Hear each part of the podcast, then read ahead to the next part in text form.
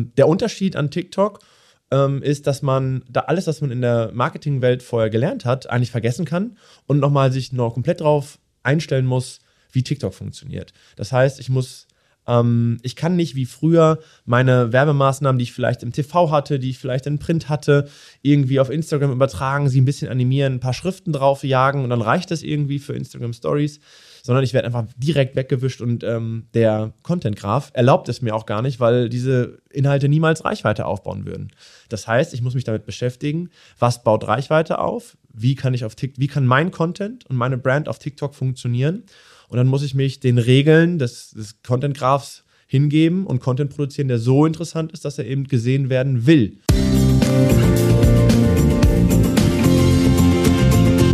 Clubcast der Podcast der deutschen Marketingclubs.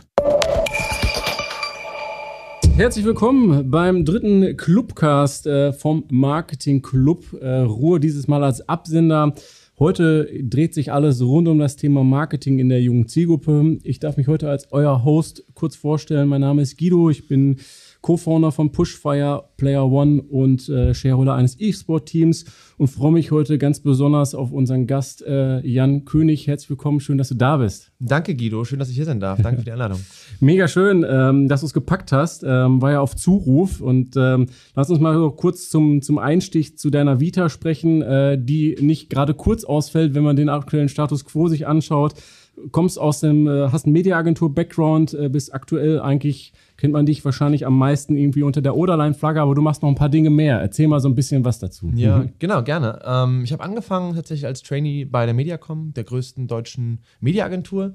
Ganz klassisch gelernt, wie man Banner baut und schaltet, äh, 2012, 2011. Ähm, war dort lange ähm, innerhalb der Mediaagentur dann aber schon gemerkt, dass das mich nicht wirklich erfüllt, dass, das, äh, dass es da draußen noch mehr gibt als das. Durch unseren Kunden Mercedes-Benz damals mit Fashion in Berührung gekommen, mit Fußball in Berührung gekommen, gemerkt, dass ich für Inhalte brenne ähm, und dann äh, aus, aus der Group M-Bubble sozusagen äh, entflohen, aus der Media-Bubble entflohen und genau zum 1.1.20 haben wir Oderlein gegründet. Wir sind ähm, schwer einzuordnen, weil wir ähm, irgendwo alles, alles machen. Ähm, tatsächlich, was die Marketing-Klaviatur irgendwie so hergibt. Wir fangen an mit Insights, wir enden mit der letzten Media-Impression und alles in between haben wir ganz viele Partner auch.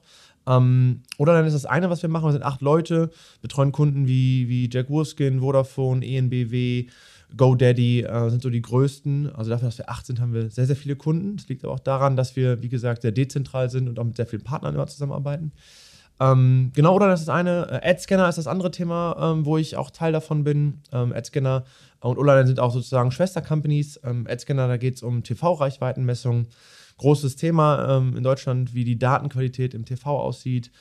Genau, und dann darf ich mich noch mit ein, mit ein paar kleinen Startups beschäftigen, aber ähm, das wird jetzt den Rahmen sprengen, deswegen. Oder dann und AdScanner, it is. Und das Allergeilste dabei, du kommst auch aus Essen. Das ist genau. Äh, hervorragend. Äh, direkt äh, Sympathiebonus. Und äh, ein äh, Bereich, den du jetzt noch nicht genannt hast, ist äh, Fipex, äh, eure Agency für TikTok. Ist das so korrekt wiedergegeben? Genau, Fipex ähm, ist ein Joint Venture von uns. Deswegen habe ich es jetzt nicht als mein eigenes bezeichnet, aber Joint Venture mit Performance Media. Ähm, wir haben Fipex gegründet als erster reiner TikTok-Player, der sowohl Media und Content miteinander verbindet. Es gibt im TikTok-Markt momentan sehr, sehr viele Creator-Agenturen, Content-Agenturen, die einfach sehr, sehr gut wissen, wie man Content produziert. Und es gibt äh, Media-Agenturen da draußen, aber es gibt niemanden, der die beiden ähm, Themen zusammenbringt. Und das war unsere Idee mit Fipex. Und das haben wir auch schon mit über 20 Brands jetzt in diesem Jahr gemacht. Wir machen das jetzt seit acht Monaten und es ist. Äh, da draußen nimmt sich ja niemand dem Thema so richtig an, TikTok. Äh, keiner traut sich so richtig, weil es so anders ist. Ähm, aber ja, es ist für uns sehr erfolgreich und ein sehr, sehr cooler Case gewesen, auch mit so einer großen Mediaagentur zusammenzuarbeiten. Ja, Steilvorlage. Ähm, warum TikTok und warum ist das so anders?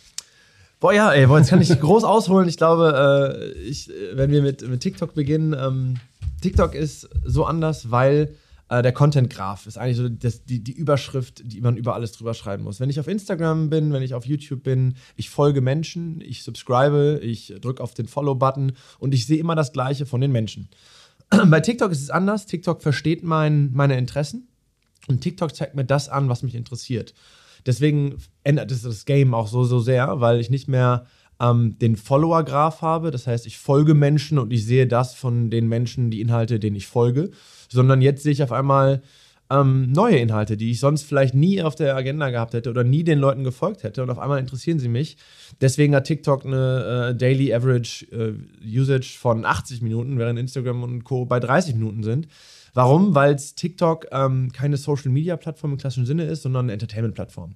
Ähm, Netflix sagt, der größte Competitor ist TikTok. Ähm, und daran sieht man auch, wie ähm, unterschiedlich TikTok positioniert ist im Markt. Und wir sehen ja auch, wie YouTube Shorts, wie Instagram Reels äh, einsehen, ähm, dass äh, der, die Zukunft dem, dem Content-Graph und nicht dem Follower-Graph gehört. Mhm. Und was heißt das übersetzt für die Brands da draußen und für die Werbeindustrie? Also wenn ich jetzt äh, eine Brand bin und ein bestimmtes Produkt habe, klar kann ich natürlich sagen, die Wahrscheinlichkeit ist hoch, in bestimmten Interessensumfeldern wahrscheinlich auch mal einen Anklang zu finden. Jetzt kann ich aber ja trotzdem irgendwie das Produkt nach der, äh, nach dem Background eigentlich klassischerweise nicht mehr so bewerben wie bisher.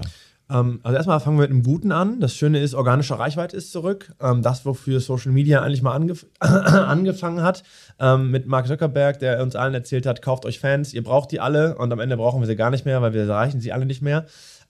Das Thema ist zurück, denn mit TikTok kann selbst eine Brand, die einen Follower hat, nämlich nur dich selbst, Guido, wenn du eine Brand aufmachst und du hast einen Follower und du machst aber ein, Video, das ist so geil, dann wird es an 1000 Leute getestet und je nachdem, wie die 1000 Leute mit diesem Video interagieren, kann dieses Video auch Millionen Reichweiten erzielen. Es gibt ganz viele ganz, ganz kleine Accounts mit nur wenigen Videos, die auf einmal Millionen Reichweiten erzielen. Das heißt, ähm, organische Reichweite kann erzeugt werden, endlich wieder, weil auf Instagram und Facebook ist es noch nicht möglich. Das erstmal zum Guten.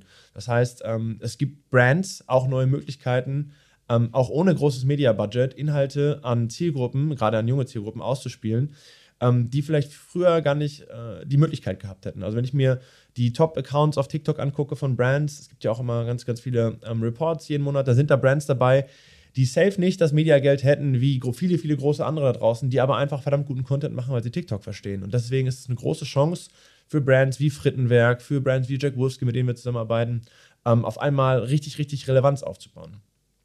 Ähm, der Unterschied an TikTok ähm, ist, dass man da alles, was man in der Marketingwelt vorher gelernt hat, eigentlich vergessen kann und nochmal sich noch komplett drauf einstellen muss, wie TikTok funktioniert. Das heißt, ich muss ähm, ich kann nicht wie früher meine Werbemaßnahmen, die ich vielleicht im TV hatte, die ich vielleicht in Print hatte, irgendwie auf Instagram übertragen, sie ein bisschen animieren, ein paar Schriften drauf jagen und dann reicht das irgendwie für Instagram Stories, sondern ich werde einfach direkt weggewischt und ähm, der Content Graph erlaubt es mir auch gar nicht, weil diese Inhalte niemals Reichweite aufbauen würden. Das heißt, ich muss mich damit beschäftigen, was baut Reichweite auf, wie kann ich auf TikTok, wie kann mein Content und meine Brand auf TikTok funktionieren und dann muss ich mich den Regeln des, des Content Graphs hingeben und Content produzieren, der so interessant ist, dass er eben gesehen werden will. Und äh, wenn ich das verstanden habe, auch als kleine Brand, dann kann ich ein ganzes Business darauf ausbauen, äh, wie das die Kollegen von Cookie Bros gemacht haben, die innerhalb von zwei Jahren eine Listung in jedem LEH bekommen haben, nur weil sie TikTok gut spielen. Also ähm, es ist eine große Chance ähm, und äh, ich glaube, die, das Positive überwiegt aber wir müssen uns auch klar sein, je mehr Inhalte auf TikTok gehen, so wie das früher bei Instagram und YouTube und Facebook auch war, desto schwieriger wird es auch, diesen Content Graph zu durchbrechen. Das heißt, noch ist es so, dass Marken diese Chance haben. Wenn wir in zwei Jahren wieder hier sitzen und darüber reden, werden viel, viel mehr Marken die Power von TikTok verstanden haben und Inhalte produzieren. Und deswegen wird es dann auch für kleine Marken wiederum viel, viel schwerer, dort stattzufinden. Übersetzt würde das bedeuten, also ich verstehe die, die Chance für, für kleinere Brands, die nicht mit der Mediakeule, mit dem Mediabudget um die Ecke kommen, sondern im Prinzip Brain statt Budget nutzen. Mhm. Äh, für die größeren, die vielleicht, ich sag mal, ich will jetzt nicht sagen, die haben kein Brain, aber die haben mit Sicherheit mehr Budget, aber die haben eben halt auch Strukturen. Mhm. Dafür ist es natürlich wiederum unter Umständen eine größere Herausforderung. Oder wie siehst du das, wenn wir jetzt mal so in die Konzernrichtung denken? Also, das ist genau die Beratungsleistung, die wir mit Fipex ja erbringen. Ähm, ganz oft tun sich Brands extrem schwer damit, äh, auf TikTok so nativ zu werben, wie das vielleicht Rittenwerk oder, oder, oder Cookie Bros tun. Ähm, dafür gibt es auch Möglichkeiten. Es ist nicht so, dass ich äh, auf TikTok gar nicht stattfinden kann, wenn ich nicht, wenn ich nicht so loslassen möchte wie vielleicht andere, die sich sehr auf Creator-Content verlassen, die eigentlich nur sagen, ey, ich habe hier ein Thema, lieber Creator, mach einen Inhalt. Ich weiß, du Creator kennst die Zielgruppe am besten, deswegen mach den Inhalt so, wie er dir gefällt. Ähm, ganz viele Marketeers würden dann den Kopf schütteln, wenn sie den Inhalt danach sehen, weil er nicht den Guidelines entspricht und nicht das ist, was man normalerweise in großen Markenhäusern irgendwie produziert.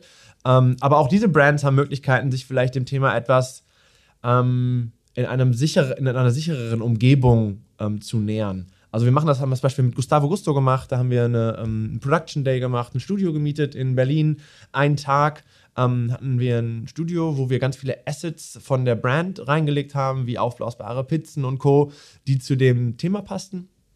Und dann haben wir sozusagen die Creator an den Ort des Geschehens geholt. Was bringt uns das? Wir haben Supervision von dem Content, der dort produziert wird. Wir geben aber trotzdem den Creatoren die, künstlich, äh, die künstlerische Freiheit, dort zu tun, was sie möchten mit unseren Sounds.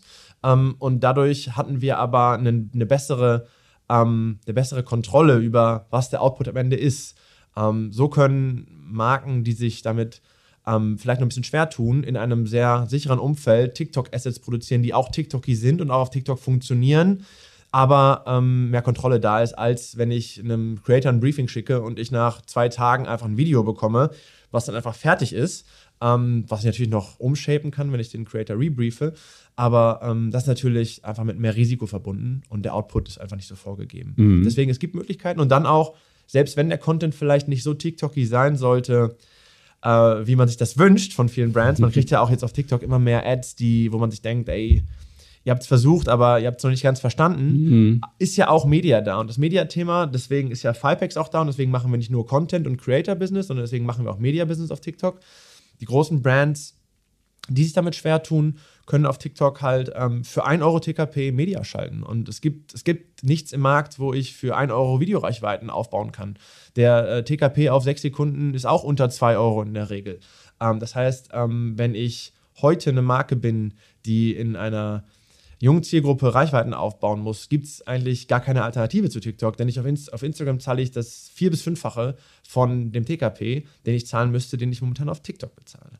Ähm, den, wenn ich auf Instagram werben würde. Das heißt, auch im Media Game, also nicht nur im Content Game, was wir gerade besprochen haben, im Sinne von organische Reichweite ist back, aber auch im Media Game, wenn ich jetzt Reichweiten aufbauen muss, dann baue ich mir vielleicht ein Asset, was etwas TikTokier ist als das, womit ich, womit ich sonst unterwegs bin.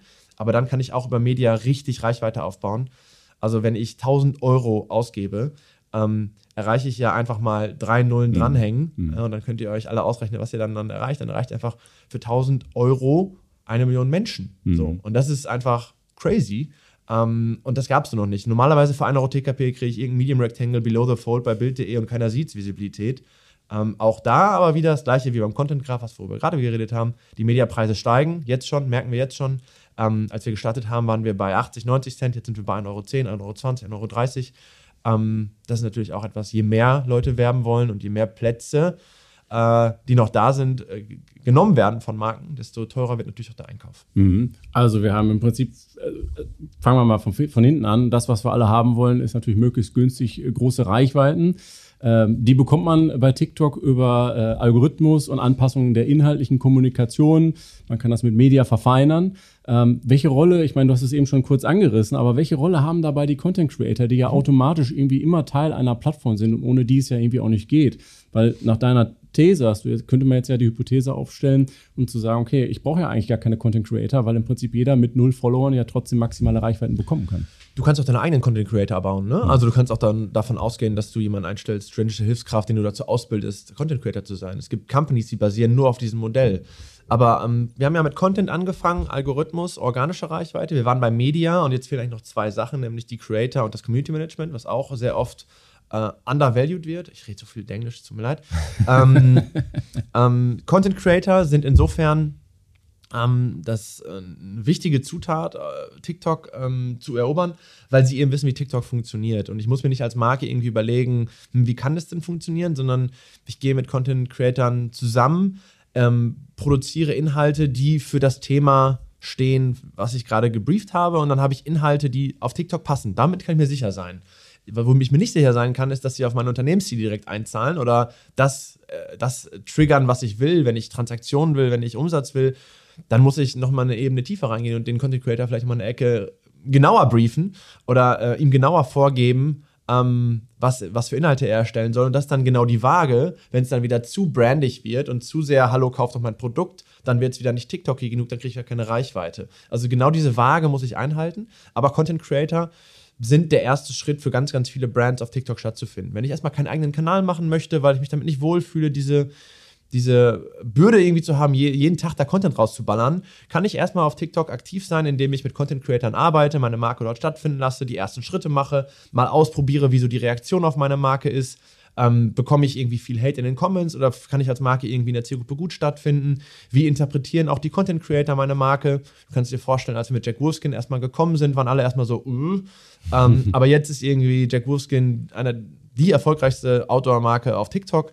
Ähm, wenn man sich anguckt, wie viele Views wir dort jeden, jeden Monat erzeugen, ist es ähm, denkt man sich, hä, Jack Wolfskin ist doch gar nicht so cool, aber wenn ihr euch das anguckt, äh, Drip-Level ist 100 auf jeden Fall. Also es ist sehr, sehr, sehr, sehr äh, guter Channel, auch um Inspiration zu kriegen.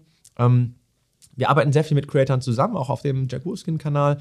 Ähm, aber andere, anderes Beispiel, Forrest Gump zum Beispiel arbeitet nur mit eigenen Faces. Mhm. Das heißt, die haben gar keine Creator, sondern die haben zwei Leute, den, ähm, unter anderem den Johannes äh, und noch ein paar andere, die helfen, den Kanal an den Start zu bringen. Und die überlegen sich einfach jeden Tag in dem Büro, was machen wir denn heute? Wie können wir denn heute irgendwie Bezug nehmen? Und dann hatten sie irgendwie vor ein paar Tagen ihre DM-Listung und dann ist das ganze Team irgendwie auf in den DM und hat gefeiert, dass da ihr Produkt im Regal steht. Mhm. Und dann mhm. machen sie daraus einen TikTok. Und das hat, glaube ich, auch wieder 80.000 Leute erreicht.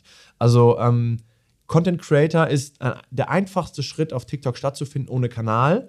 Aber wenn ich als Marke organisch auch auf TikTok wachsen möchte, muss ich nicht auf Content Creator relyen. Schrecklich, sorry. ähm, ähm, muss ich nicht immer Content Creator benutzen für meinen Kanal, sondern ich kann es auch selber machen, wenn ich die richtigen Leute und den Leuten auch die richtige Freiheit gebe. Weil ganz oft ist natürlich dieser Kontrollmechanismus von ähm, Leuten, die Marketing gelernt haben, wie du und ich, Guido, in der Uni, die können dann halt schwer loslassen, weil 4Ps äh, und äh, wie, wie man das alles äh, Marketing so machen musste, ist halt auf TikTok einfach alles mhm. überholt. Mhm. Ich muss den jungen Leuten das Vertrauen schenken, dass sie das können, mhm. natürlich einen Rahmen geben, aber ich kann auch ohne Content Creator auf TikTok stattfinden. Und dann, sorry, dass ich so lange Monolog halte, ähm, Content Creator das eine und dann auf der anderen Seite Community Management, wenn man sich anguckt, ähm, welche Exposure man bekommen kann für gute Kommentare, auch unter ähm, gut performenden Videos auf TikTok. Also beispielsweise, wenn ich als Marke hingehe und unter ähm, Videos von, von, von Younes Sarun einen geilen Comment droppe, dann bekomme ich unter anderem 40, 50.000 äh, Likes auf diesen Kommentar. Und dann steigt auch automatisch meine Followeranzahl. Das heißt, wenn ich auf TikTok unterwegs bin und mich dafür entscheide, einen eigenen Kanal aufzumachen, muss ich immer Community Management mitdenken. Sowohl auf meinem eigenen Kanal als auch auf anderen Kanälen, ähm, weil man ansonsten extrem viel Potenzial liegen lässt und auch diese, ähm, diesen Austausch mit der Zielgruppe auf meinem eigenen Kanal, ähm, den würde ich nicht missen wollen. Ne? Also droppt, droppt mal in die Kommentare bei, bei Jack Wolfskin oder, oder, oder auch bei Forrest Gump. Da passieren echt manchmal magische Dinge. Oder auch, wenn ihr euch den, das, erste, ähm, das erste Video von BMW anguckt, wo Yunus Saru drin ist, wo wir mit Simon Mobile, mit die wir auch betreuen, ähm, einen Kommentar gedroppt haben. Ähm, dann äh, haben wir sehr, sehr viele Likes für diesen Kommentar eingesammelt. Äh, und ich glaube, das ist etwas, was man auf jeden Fall nicht außen vor lassen sollte. Sehr geil. Also erstmal, äh, ich feiere den, den Enthusiasmus, der aus dir raussprudelt.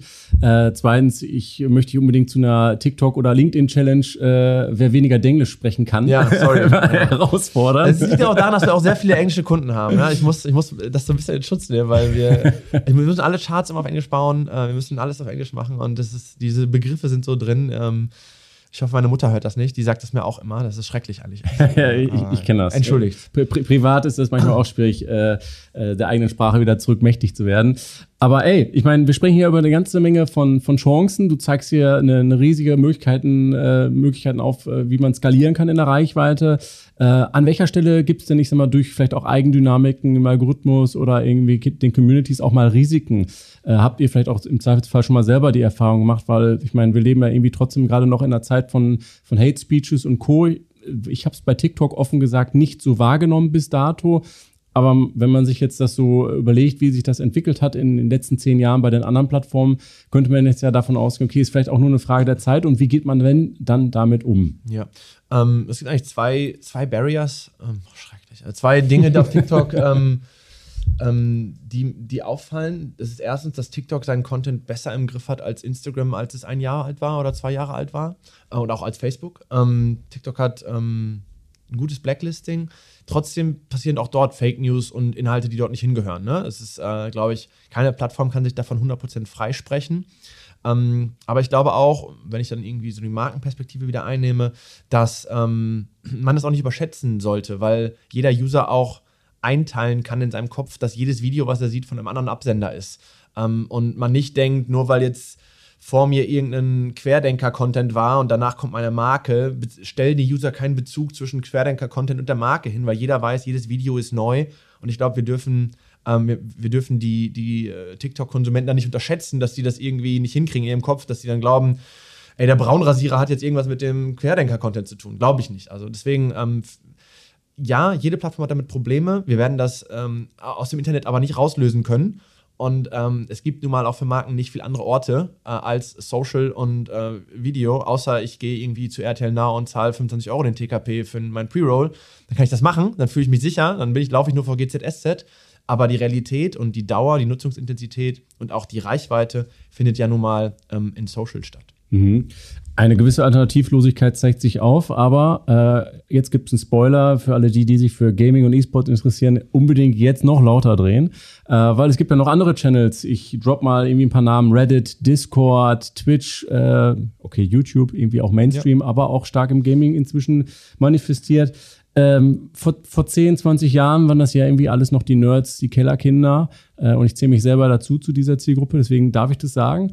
Äh, heute ist es eine der begehrenswertesten äh, Zielgruppen im Marketing. Ich glaube, ich lese irgendwie gefühlt keinen Tag nicht irgendwie eine Schlagzeile in der Horizont oder W&V dazu, was wieder irgendwie ein neuer Gaming-Case passiert ist. Ich frage mich immer so, was habe ich im Mittelteil verpasst? Ja, mhm. und vor allen Dingen äh, die Masterfrage, die immer wieder auch aufkommt auf der Brandseite. Okay, wie erreichen wir denn diese Gamer eigentlich? Ja. Worauf muss man da achten? Wie siehst du das? Ja, also fangen wir vorne an. Die Zielgruppe, ähm, warum ist die heute so interessant? Weil es Leute wie dich und mich gab, die auch früher jetzt äh, gezockt haben. Ich war auch irgendwie seit CS 1.6 irgendwie großer Zocker und komme auch aus dieser Bubble und zocke heute noch Call of Duty. Ähm, ich glaube, es ist einfach dadurch, dass wir alle mitgewachsen sind und jetzt irgendwie ähm, in der Mitte der Gesellschaft mit über 30 angekommen sind und es einfach total normal war, dass wir alle gezockt haben, ist auch einfach es total normal geworden, dass diese Zielgruppen super relevant sind. Weil wenn wir mal zurückgucken, also alle meine Freunde haben gezockt, als ich 18 war, als ich 16 war. Mhm. Und die sind jetzt alle über 30. Und ähm, deswegen ist das für die alle total normal, mit diesem Thema umzugehen. Und ähm, deswegen ist es ähm, auch sträflich, wenn man als Marke das einfach ausblendet. Das wäre so, als würde man einfach Musik ausblenden und sagen, oder, oder, oder Entertainment ausblenden und sagen, ja, mit Entertainment will ich nichts zu tun haben. Mhm. Ja, wo mache ich denn dann Werbung? Ja, also deswegen, ähm, klar ist die Affinität im männlichen Bereich höher, äh, auch wenn Mobile Gaming kommt und äh, auch immer mehr Frauen in den Gaming-Bereich kommen. Aber ich glaube, jeder, der sich über sein Marketing Gedanken machen sollte, sollte sich wenigstens die Frage stellen, okay, wie könnte ich denn in dieser Zielgruppe stattfinden? Was gibt es für Möglichkeiten? Und es gibt viele Möglichkeiten. Es gibt, du hast gerade am Anfang was von Team-Sponsoring gesagt, es gibt äh, Ligen-Sponsoring, es gibt eigene Aktivierungen, es gibt die Gamescom, es gibt Twitch, es gibt äh, Mediakanäle, wo ich auch einfach stattfinden kann mit einem klassischen Pre-Roll. Ähm, also es gibt ja ein eigenes Ökosystem. Es gibt ganz, ganz viele Möglichkeiten, im Gaming aktiv zu werden und keiner muss jetzt irgendwie morgen mit einem Logo bei irgendeinem Team irgendwie starten, sondern ich kann auch irgendwie kleinere erste Schritte machen, indem ich mein Asset, ähm, wir haben einen Kunden gehabt, ähm, wo wir ein, äh, klassisches äh, Werbeasset für ein TVC hatten, das wir dann so ein bisschen umgedreht haben und in ein Gaming-Asset verwandelt haben und dann nur an Gaming-Zielgruppen ausgespielt haben und es hat unfassbar besser performt als alle anderen Assets, weil mhm. wenn ich die Gaming-Zielgruppe ähm, ganz bewusst anspreche und Inhalte für diese Gaming-Zielgruppe erstelle, ähm, dann ist die Gaming-Zielgruppe auch dankbar dafür. Mhm. Ähm, und deswegen glaube ich, dass man selbst mit, ich twiste mein Asset, wo ich irgendwie mein Smartphone habe und irgendwie eigentlich nur sagen will, download unsere App, äh, twiste ich irgendwie in Mobile Gaming Thema und dann spiele ich das an, an Gamer aus, dann äh, selbst das kann sich lohnen, wenn ich danach dieses Video einfach nehme und es auf YouTube an Gaming-Interesse ausspiele. Das können vielleicht die ersten Schritte sein, bevor ich mich irgendwie dem Thema größer als Marke nähere. Aber jeder sollte es tun. Mhm. Ähm, ganz wichtiger Punkt, den man vielleicht an der Stelle auch noch mit, mit äh, vielleicht nicht mit erhobenem Zeigefinger, aber zumindest darauf hinweisen sollte. Gamer haben ja auch eine gewisse Eigendynamik und sind so ein bisschen auch stigmatisiert, weil sie ja früher ich sag mal, auch eher als uncool und vielleicht gesellschaftlich weniger relevant erachtet wurden, vielleicht als heute. Und diese Wahrnehmung aus der Werbeindustrie, oh, da sind irgendwie drei Milliarden Gamer auf dem Planeten und äh, das sind die Ingenieure von morgen, plus die machen alle E-Commerce. Von heute. Also, also sind die Ingenieure von, heute. Und, und, von heute, genau. Ja. Äh, führt natürlich dazu, dass man jetzt sagt, okay, warum kommt ihr jetzt alle auf uns zu? Und ich sag mal, wenn ich jetzt nicht gerade Logitech oder Acer oder, oder Asus bin, bin ja Äh, genau, wenn ich non-endemic bin, ähm, dann gibt es ja schon auch ein paar Spielregeln, die ich vielleicht nicht immer so äh, direkt auf der, auf der Hand liegen habe. Absolut. Und mein Lieblingsbeispiel ist inzwischen immer wieder Coca-Cola, äh, die natürlich einen brutal, brutalen Commercial produziert haben, aber ich sag mal, innerhalb von wenigen Tagen über 100.000 Dislikes auf YouTube, damals, als sie noch eingeblendet waren, ja. äh, kassiert haben. Ja. Äh, wie kann man sozusagen als Brand darauf achten und, und ich sag mal, wenn man jetzt in, mit dieser Zielgruppe an den Tisch geht, ja. ähm, dass man da jemand nicht sich verprellt oder die Finger verbrennt? Also ich glaube, erstmal ist ähm, wichtig, wenn ich im eigenen Unternehmen jemanden habe, der sich der Szene irgendwie zugehörig fühlt oder sich als Gamer betitelt oder auch die, die, die Szene versteht, dann muss ich mir jemanden reinholen, der mir das erklärt, weil es schon eine sehr spezielle Szene ist. Ich kann nicht, wie Coke das gemacht hat, einfach irgendwie die drei Hypertrends nehmen, sie in den TVC packen und eine gute Musik drüberlegen und dann habe ich Gaming gewonnen. Ähm, ich kann auch nicht irgendwie auf die Gamescom kommen und 15 Plakate irgendwie aufhängen. Ähm, ich muss mich ihnen nähern und Gamer erwarten nochmal ganz anderes äh, an Marken, wenn sie in ihrem, Stadt, in ihrem Umfeld stattfinden, wie sie sich diesem Umfeld nähern. Das heißt, wenn ich, ähm, wenn ich dort stattfinden möchte, muss ich auch mein Messaging komplett verändern. Das heißt, wenn ich eine Nachricht habe, Claim A, dann kann ich Claim A nicht einfach so in die Gaming-Welt übertragen, sondern ich muss mir ähm, Gedanken dazu machen, was wäre denn glaubwürdig, Wie, mit wem könnte ich auch partnern, ähm, wem, wem könnte ich auch irgendwie, von wem könnte ich an Glaubwürdigkeit profitieren? Brauche ich jemanden wie Rocket Beans? Brauche ich jemanden, der für mich irgendwie das Sprachrohr in die Gaming-Zielgruppe ist, weil mir glaubt das irgendwie keiner? Ähm, wenn, ich nicht endemisch, wenn ich nicht endemisch bin und nicht irgendwie Teil von den Frags bin, weil ich irgendwie Maus bin oder das Keyboard bin oder ähm, der Internetanbieter bin, dann brauche ich wirklich eine Strategie, äh, die anspruchsvoller ist als jede andere Marketingstrategie, weil die Zielgruppe eben so viel anspruchsvoller ist. Und ja, du hast gesagt, es kommen immer mehr Marken. Ähm, und es gibt auch immer mehr gute Beispiele. Aber es gibt nur wenige, die es wirklich durchziehen. Ne? Also es gibt nur wenige, die es wirklich nicht als Kampagne betrachten, mhm. sondern wirklich als langfristiges Engagement. Ähm, und ich glaube, Langfristigkeit gewinnt auch in dem Thema, weil je mehr ich äh, diese Zielgruppe ernst nehme und die Zielgruppe sich auch verstanden fühlt, ähm, desto länger kann ich dieser Zielgruppe auch gewinnen. Das heißt, mal eine Kampagne kann für eine Aktivierung klappen irgendwie im E-Sports-Bereich, aber wenn ich das Thema langfristig erobern möchte, dann sollte ich auch schon für 23 und 24 die Gelder blocken, weil einmal da reinkommen und wieder rausgehen, ähm, würde ich nicht empfehlen. Ja, safe. Kann ich komplett unterschreiben. Sehe ich genauso. Und äh, ein, ein Ding, was mich persönlich immer wieder beschäftigt, wenn ich in der Beratungssituation bin, ist äh, die Fragestellung nach national versus international. Also konkret will meinen, äh, ein, eine TikTok-Audience, wenn sie jetzt nicht deutschsprachig ist, äh, ist im Zweifelsfall ja, ich sag mal, auch landesübergreifend automatisch. Äh, genau wie alle anderen Social-Media-Plattformen und genauso wie das restliche Internet inklusive auch dem Gaming. Mhm. Also im Prinzip globale Frage, unabhängig von Gaming oder TikTok. Wie schaffen es eigentlich Brands auch regional Fuß zu fassen, insbesondere wenn du sagst, okay, ich will jetzt mal im deutschsprachigen Raum was machen? Mhm. Also ich glaube, das ist, ähm, klar gibt es globale Titel, League of Legends und ähm, wenn Mastercard ein globales Sponsoring macht, dann ist das ein globaler Deal und das macht auch Sinn, ja. Es äh, gibt äh, durchaus Dinge, ähm, die global auch für Brands funktionieren. Aber wenn du regional fragst, gibt es ja auch in der deutschen Community Dinge, die stattfinden und passieren, die aber halt nicht dann diese riesen Zahlen abwerfen. Und dann muss man sich immer die Frage stellen, okay, was möchte ich? Möchte ich effektive Reichweite aufbauen und wirklich was in der Szene schaffen und bin vielleicht irgendwie mit äh, 100.000 Eyeballs zufrieden?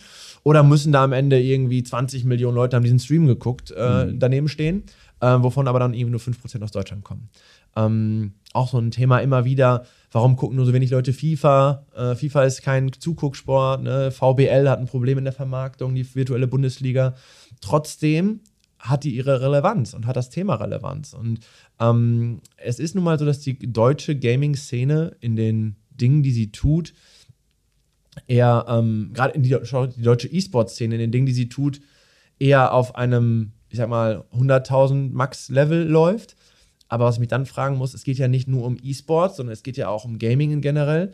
Und wenn ich mir dann aber angucke, was ähm, Streamer äh, an Reichweiten erzeugen, dann muss ich mir ganz oft die Frage stellen, okay, ist E-Sports vielleicht das Richtige? Muss ich irgendwie so deep reingehen oder gehe ich eine Ebene drüber und stürze mich aufs Casual Gaming, auf Streamer, auf Minecraft, auf, auf Themen, die mich zu einem Gaming bringen, mich aber nicht mit diesem Wettbewerb E-Sports direkt verbinden. Und dann habe ich natürlich irgendwie massiv viele Möglichkeiten, ähm, aktiv zu werden, ähm, mich mit, mit Streamern zusammenzutun, eigene Show-Formate an den Start zu bringen. Und da ist dann auch Millionenreichweiten möglich. Ähm, das heißt, ja, Global E-Sports möglich, Deutschland E-Sports möglich, aber ich muss meine Erwartungshaltung daran äh, anpassen. Wenn ich mit der ESL-Meisterschaft arbeite oder mit FIFA und VBL, dann sind das eben keine Millionen Reichweiten, aber auch trotzdem hat es seine Relevanz. Oder ich gehe halt irgendwie in Deutschland, regionalen Markt rein und ähm, partnere mit Let's Playern, mit Streamern, die mir Glaubwürdigkeit geben als Marke, die aber auch wissen, wie Content für diese Zielgruppe funktioniert ähm, und außerdem auch ähm, mir so ein bisschen die, die, die, die Brücke bauen und ähm, mir helfen, die ersten Schritte im E-Sports irgendwie zu tun, äh, im Gaming zu tun. Ähm, das muss man immer auseinanderhalten, weil ganz viele Leute äh, machen immer so einen Kamm über beides, E-Sports und Gaming. Ähm, aber es gibt ja drei Milliarden Zocker, aber es gibt nicht drei Milliarden Leute, die sich irgendwie CS, ähm, Mouseboards-Games irgendwie angucken. Äh, und da muss man immer, ähm, muss man immer Leuten vertrauen, die einem beraten und die einem das Richtige empfehlen. Ähm, und deswegen, ja, es gibt sehr, sehr viel zu besprechen in dieser Szene. Wir können da bestimmt noch eine Stunde drüber weiterreden, was es dort alles gibt. Wir haben, wir haben mit Vodafone ja auch echt viel gemacht. Das war ähm, unser E-Sports-Aufschlag, den wir, ähm, wo wir irgendwie, wo wir irgendwie drin sind. Ähm, aber ähm, ich glaube, ja, man muss es trennen können voneinander, mhm. aber auch regional kann man aktiv werden. Ja, gerade gab es ja auch den Launch von Eintracht Spandau, ein eigenes Team nochmal, was mit Influencer und also Gaming und E-Sports zusammenbringt und eigentlich damit auch die, die zwei Welten miteinander ein bisschen verbindet. Ähm, sehr, sehr smarter Move auf jeden Fall. Definitiv. Und wieder eine eigene Vermarktungsplattform. Genau. Shoutout an die Kollegen. Ja, genau. Gruß an Tor an der Stelle. genau. Ähm, ja, mega. Ähm, Sehe ich genauso. Und gut, dass wir nicht drei Milliarden äh, E-Sport-Profis auf dem Planeten haben. Dann würde das Zocken für mich äh, keinen Spaß mehr bereiten. Ja. Dann würden wir auch in COD nicht mehr performen, glaube ich, wir beiden mit unseren über 30. Ja. Ähm, lass, mal, äh, lass mal zum Abschluss einen kleinen Blick in die Glaskugel werfen. Mhm. Jetzt, äh, wenn wir so ein bisschen Revue passieren und die Boomer-Brille aufsetzen, dann stellen wir fest, boah, Früher war alles so schön einfach. Ja, dann hast, einfach. Da hast du wirklich Bravo und RTL 2 gebucht und dann war irgendwie so Mediaplan, äh, Mediaplanung oder generell, wie erreiche ich junge Zielgruppen abgeschlossen. MTV noch. Ja. MTV, genau, sorry. Vir ja. Virtual Nights, ja, ja Virtual so, muss ich jetzt auch noch sagen. Ein paar Festivals. ein paar Festivals, genau. Aber es war relativ schnell durch das Thema. Ja. ja. Und es hat gefühlt, ich meine, damals war ich noch nicht so aktiv, aber es hat gefühlt auch nicht so, so eine Aufmerksamkeit irgendwo im Markt eingenommen. Wenn man das mit, heute vergleicht, wo wir allein, allein jetzt in der Stunde, ich würde sagen, locker über zehn Plattformen mal kurz angerissen haben und wahrscheinlich zu jeder einen Tag füllen könnten. Ja. Und jetzt die Perspektive in die nächsten zehn Jahre mal werfen würden, was ich weiß super schwierig ist. Aber dann beschleicht mich das Gefühl, okay, das wird jetzt ja nicht einfacher, sondern es wird eher komplizierter. Ja. Ähm, ich glaube, der Wunsch nach Simplicity ist immens auf dem Markt, äh, aber ich glaube, das wird nicht passieren, vermutlich. Okay. Ähm, deswegen würde mich mal interessieren, wie ist denn so deine Einschätzung äh, für die Zukunft des Marketings in der jungen Zielgruppe? Ja. Ähm, es war so einfach früher, wie du sagst, und man brauchte ein Asset oder einen Werbefilm und man konnte die jungen Zielgruppen irgendwie erreichen. Das Problem daran ist heute, ähm, die Art und Weise, wie TikTok den, mit dem Content Graph die Welt verändert, ähm, wird das für Marken genau die Herausforderung sein in der Zukunft. Denn jede Marke, die Relevanz aufbauen will in einer jungen Zielgruppe, braucht in Zukunft Inhalte. Das heißt, für mich ist es, das äh, erzählen Leute jetzt schon seit drei Jahren, aber Marken müssen verstehen, dass sie Publisher sind. Und Marken müssen in Zukunft sicherstellen, dass sie Content-Systeme aufbauen, die ihnen nicht einmal oder viermal im Jahr irgendwie eine Kampagne bescheren, sondern Content-Systeme, die ihnen konstant mit Creatern, mit Influencern, mit allem, was man dazugehört, Inhalte bringen, um überhaupt noch stattfinden zu können. Ähm, denn wenn meine Inhalte nicht dort sind, ähm, werde ich halt einfach weggewischt. Und wenn ich jetzt nach 15 Jahren gucke, wird es, glaube ich, so sein, dass sich die Marken, die verstanden haben, dass Content a Currency ist, ähm, und dass das Content der Schlüssel für in Zukunft alle Zielgruppen sein wird. Die Marken sind heute schon die erfolgreicheren, deswegen müssen wir gar nicht so krass in die Glaskugel gucken, sondern es ist ja heute schon so, mhm. wenn ich mir äh, angucke, welche im Beauty-Bereich auf Content setzen und, und welche irgendwie noch auf klassisches Advertising setzen, da sind es die, die an den Großen vorbeiziehen. Ähm, aber nur die Marken, die auf Content setzen und Content verstehen und auch ihre ihre internen Silos verändern. Ja? Also ich muss ja auch ganz neue Anforderungsprofile an Menschen, ich muss Content Creator intern einstellen. Content Creator ist ein Must-Have-Profil für jede Marke, die irgendwie werben will in Zukunft. Und noch gibt es halt zu viele Projektmanager, stille Post und ich vertraue meiner Kreativagentur, die macht mir mein TVC. Und dann gibt es eigentlich nur Agentursteuerer auf Markenseite. Ähm, ich würde auch keiner Marke empfehlen, jemals das outzusourcen in Zukunft, sondern ich würde jetzt damit anfangen, mir die Frage zu stellen, wie kann ich Inhalte schaffen? Wie schaffe ich es? Und das sind diese zwei Kreise, von denen wir schon hunderttausend Mal alle geredet haben. Auf der einen Seite meine Marke, der Kreis, auf der anderen Seite die Interessen der Zielgruppe, der Kreis. Wenn die zwei Kreise zusammenkommen und sich überschneiden, diese Überschneidungsmenge muss ich finden und dann muss ich Systeme bauen, wie ich in dieser Überschneidungsmenge stattfinden kann und langfristig Inhalte erzeugen kann. Und nur dann habe ich auch die Möglichkeit, Media ordentlich zu nutzen äh, in Zukunft, äh, weil auch in, in Ads, Ads funktionieren auch besser, wenn sie den Plattformen entsprechend gerecht sind. Ähm, und ich glaube, nur die verstehen, dass die Content-Transformation im Gange ist. Und viele haben ja in der Vergangenheit auch von Content-Lüge gesprochen und Content-Marketing-Lüge und Co. Es gab ja echt viele große Marketeers auch da draußen, die das äh, immer jahrelang hochgehalten haben, weil hab ich, ihre Businessmodelle waren. Habe ich alle geblacklistet. ja, sehr gut. ähm, es ist einfach so und es wird sich nicht verändern. Äh, Content ist der Key zu jungen Zielgruppen. Mhm. Schönes Schusswort. Äh, fand ich super. Hat Spaß gemacht, Jan. Danke, dass du da warst. Ähm, Vielen Dank. Ich habe viel geredet. Tut mir leid. Nee, das war der Plan. Alles cool. Äh, gerne wieder. Ähm, insofern, ihr findet die Ausgabe im äh, Clubcast. Gerne mal vorbeischauen. Äh, ich drop die URL noch in den Comments. Äh, ansonsten vielen Dank fürs Zuhören und bis bald. Dankeschön. Schönen ciao, Tag. Ciao. ciao.